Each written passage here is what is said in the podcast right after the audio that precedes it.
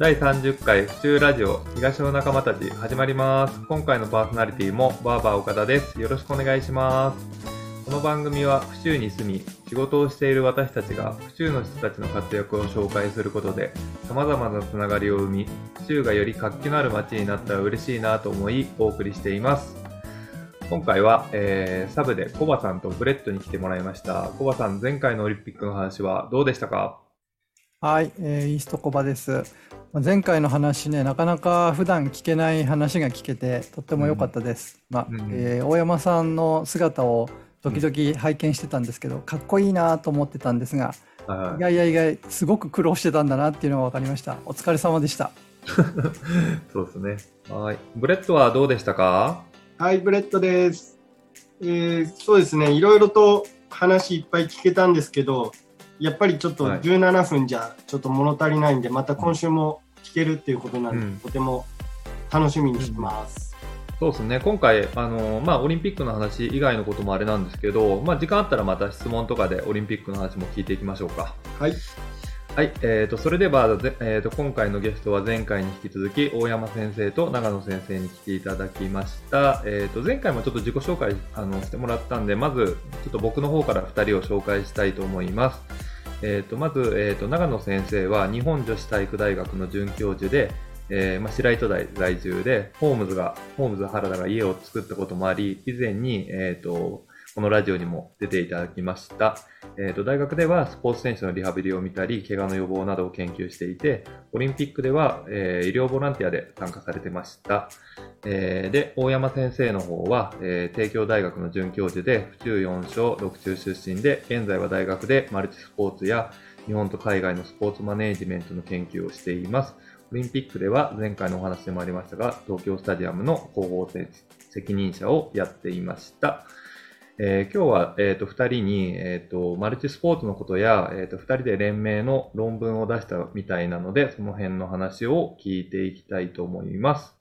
えー、じゃあまた今日も、えー、大山先生、長野先生、よろしくお願いします。よろしくお願いします。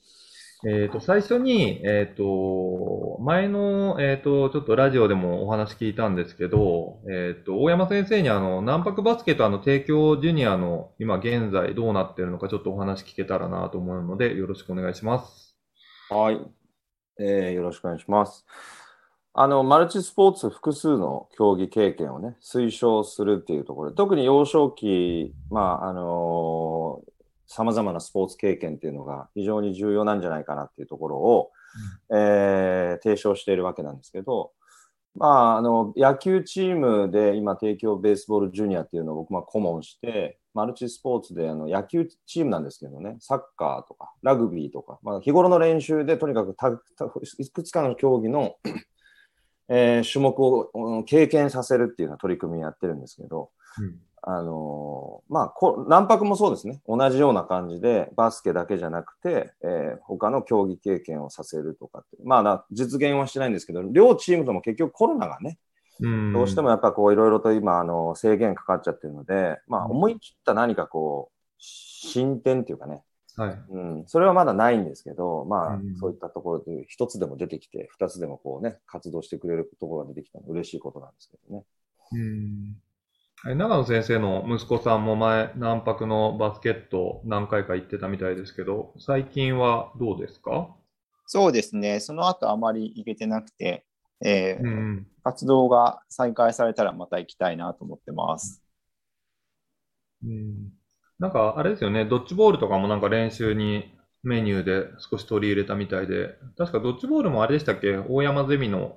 子たちの提案というか少しなんか言ってましたよね。ああ、そうですね。なんかあのドッジボールとかって野球の、うん、結構プロ野球選手で名手だったって方々が意外となんかのキャッチボールとかなんか上手くなるにはどうしたらいいですかっていうと、うん、ドッジボールをさまざまなと、うん、動きとしてね、まずは子どもたちに楽しませてやると非常にいいんだっていうのを、うん、一番それを言ってるのがヤクルトの宮本慎也さんだったんで、うん、あなんかこれはマルチスポーツの話にやっぱりこうすごく通ずるなっていうので、うんうんまあ、あのそれを島さんの方にね、バスケの方のチームでも取り入れたらどうですかっていうのをうちのゼミ生も一回提案したっていうところがありましたよね、うん、なんかじゃあドッジボールも当たり前のようにドッジボールやるんじゃなくていろんなボールにこにしてみたりとかいろんな工夫しながら多分、ね、あそうですねそうそうそうそうあの、まあ、とにかくこう動き動きとかね普段一つでこう考えているなんかこうルーティンな動きに加えて違うところからの角度とか、うん、方向からの動きも取り入れていくっていうので刺激的な何かこう、うん、まあね、中野先生の専門で言えば、まあ、その動きがこういろんな形になっていくとやっぱ負荷もね、うんうん、変わっていくっていうのがあると思うんで、うん、どうですか中野先生ドッジボールとかこうバスケの練習に入れていくっていうのはそうですねバスケットの動き以外のことをしてその子のこうなんていうんですかね、まあ、いわゆる運動神経が発達するっていうのもありますし、まあ、バスケットも結構あの片手で投げる遠くにねパスしたりすると思うので逆にそれを練習するだけではなくてドッジボールやることで自然と力がついていくんじゃないかなと思います。そうですよね。両手で出すパスもありますけど、まあ、片手で投げるときも当然あるし、なんかいろいろワンハンドのシュートとかいろいろつながるところはなんか出てきそうですよね。そっか。あとなんかふたりでなんかあの専門のあれなんじゃないですけど、あの連名でなんか論文出したってお話を前少し聞いたんで、長野先生から少しそのお話を聞かせていただけますか？あ、はい、そのマルチスポーツが本当に怪我を減らしたり、うんえー、他のいいことがあるのかなっていうのを調査しようと思いまして、まあ、これはあのインターネットを通じて、えー、にじゅう代さんじゅう代の人に、えー、スポーツの経験と怪我の経験っていうのを、えー、調査しました。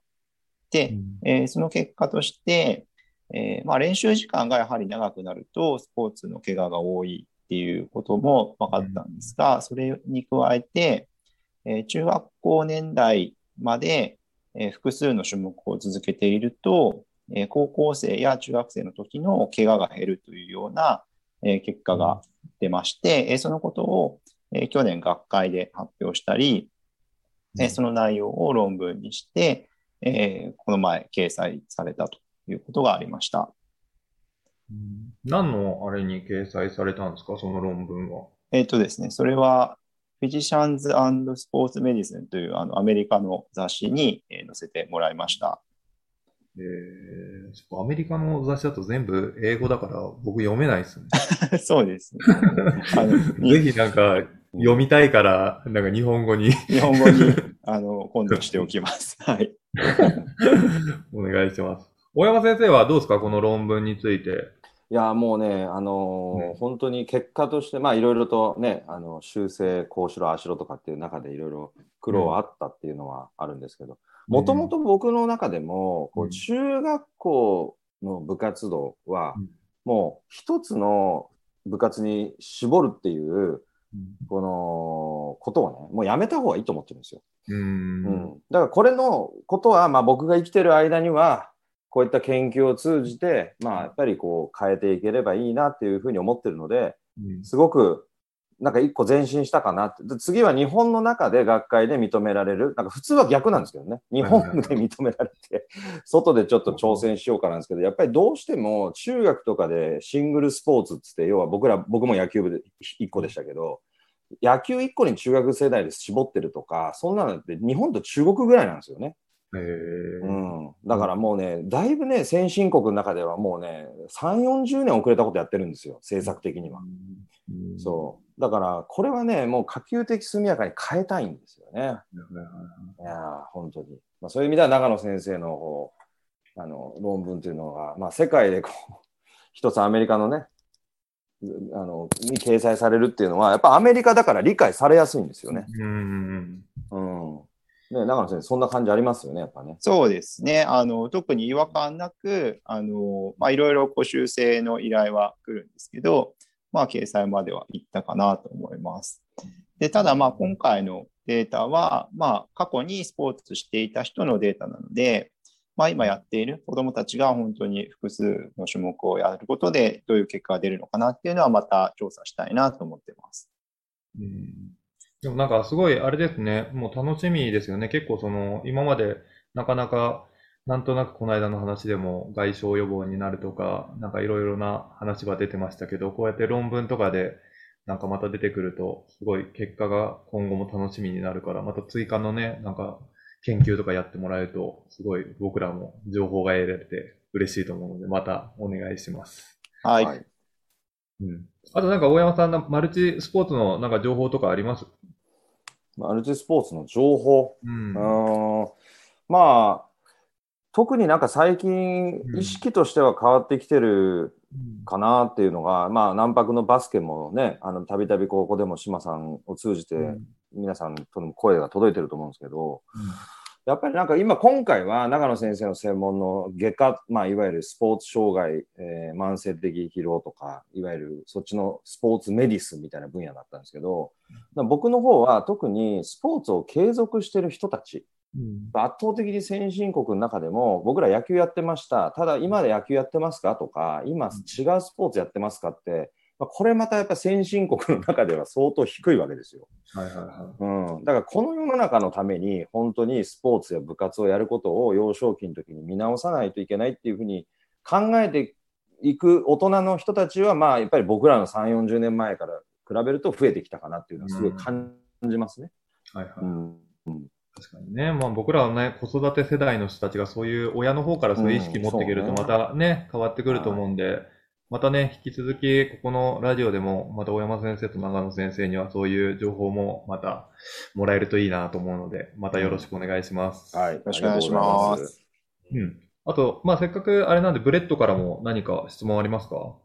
はいあのー、僕今話聞いてですねあのー実は僕野球僕もやってまして、はいまあ、トータルでじゅうごねんぐらいやってたんですけど、うん、あの幼稚園の時にサッカーやって、うん、で小学校入ってから、まあ、さんねんせいからごねんせいぐらいのにねんかんぐらいですけどバスケットもやったんですよ。おまあ、それで考えてみたらその野球やったじゅうごねんかんで一度も大きな怪我っていうのをしたことないなと思って、えー、なんかそういうのってやっぱマルチスポーツのおかげなのかなと思って、うん、今ちょっと話聞いて、あ、だからかって思ったんですけど。珍しいですね。だって 中, 中学からだってもしかも高級やられたんですもんね。そ, そうです、はい。ねえ、うんうん。これ長野先生のド専門ですよね。ね長野先生ちょうど。ね、どうですかそう野球やってて、ね、バスケ途中入れたりとかそういうのサッカーやったりっていうのはなんかやっぱりありますかね。そうですねあの体の負担も分散されると思いますしあと中学でシニアだとまた部活とちょっと活動形態も違ったんですかねその辺も関係しているのかなと思いました、はいはい、シニアだとあれなのかな土日とかあれで平日は部活に入って土日はシニア野球みたいな感じなんですか？そうですね平日は剣道やってはいはいはい。え剣道もあったんだろく中剣道部ですか？六州剣道をやってましたね。あ、そうなんだ。もう完全にぶ、武道の、あの、新バージョン出てきたじゃないですか、ついに。なるほど。そっかそっか。えー。コバさんからも何かあります？質問。うん。はい。あのー、論文をね、出されたっていうのをすごくあの気になってて、うん、日本で出す前にアメリカで出しちゃったっていう、これやっぱり日本で出しづらいっていうか、あれなんですかね難しいんですか日本で出すっていうのは。あまあというよりかはそういう医学系の研究成果ってあの英語の雑誌にまずは出した方が評価を得られるのでまあなのでそちらから出したら通ったというか、はい、形ですね。あの英語圏の方が広いわけだし読む人も多いから。そうですねその世界でも読まれますし日本の研究者もあの日本語の論文より英語の論文を検索してあった方がなんかこう使ってもらえるのでそちらにまず出してみました。やっぱり知らせていくことが大事だと思うので多くの人にこの研究とか活動の、ね、成果を伝えられるっていうのはすごいあのいい活動されてるなっていうふうに思いました、うん、これからもなんか、うん、どんどん出していってほしいなと思います。頑張ります逆に大山さんなんかブレッドに質問とかあります？いやあのねもう質問じゃないんですけど、うん、アメリカで結局もう野球とバスケはもう連動させるってもう当たり前なことなんですよ。小学生でも分かってることなんで、うん、結構だからそれはもう大学時代まで続けられるから、うん、あとはもうなんかそれこそね、ブレッドさんが言う野球をこう続けながらもバスケも楽しみって続けられるような仕組みが府中の東の方にあったらもうメジャーリーガーになれたでしょうね。うん、確かに確かに。えー、ね、本当に。あ、そっか、それではあのそろそろ時間になりますので、えっと長野先生、最後に一言お願いします。あ、えー、ちょっと論文の今回あの話もさせていただいてありがとうございました。また、えー、これからの取り組みを発表をどんどんしていきたいと思います。これまた読んでいただければ幸いです。はい、大山先生、一言お願いします。はい、えー、もう本当にだまだまだね、えー、これから第一歩というところだったので、うん、あのー、まあ、僕らもあの日本人の皆さんに一番理解をしてもらえるのが目的なんで、うん、まあ、そういう地道なこれからの活動、えー、進めていきたい、いきたいと思ってます、うん、ありがとうございます。大山先生、長野先生、にかいにわたりありがとうございました。ありがとうございました。ありがとうございました。まあ、今後のマルチスポーツもすごい期待していきたいと思います、えー、最後にブレッド、今日のラジオはどうでしたか？それはあれですか、お腹いっぱいって言わせたいんでしょうけど今日はあの、まあ、長野さんとあの大山さん、本当ありがとうございます、まあ、大山さんと長野さんで大長いっぱいそれではだいさんじゅっかい東の仲間たちを終わりたいと思います。また来週、さよなら。ありがとうございました。さよなら。この番組は原田工務店ユーカリホーム、バーバーめざみ、読売センター府中第一、ブーランジェリーテールビバンの協賛でお送りしました。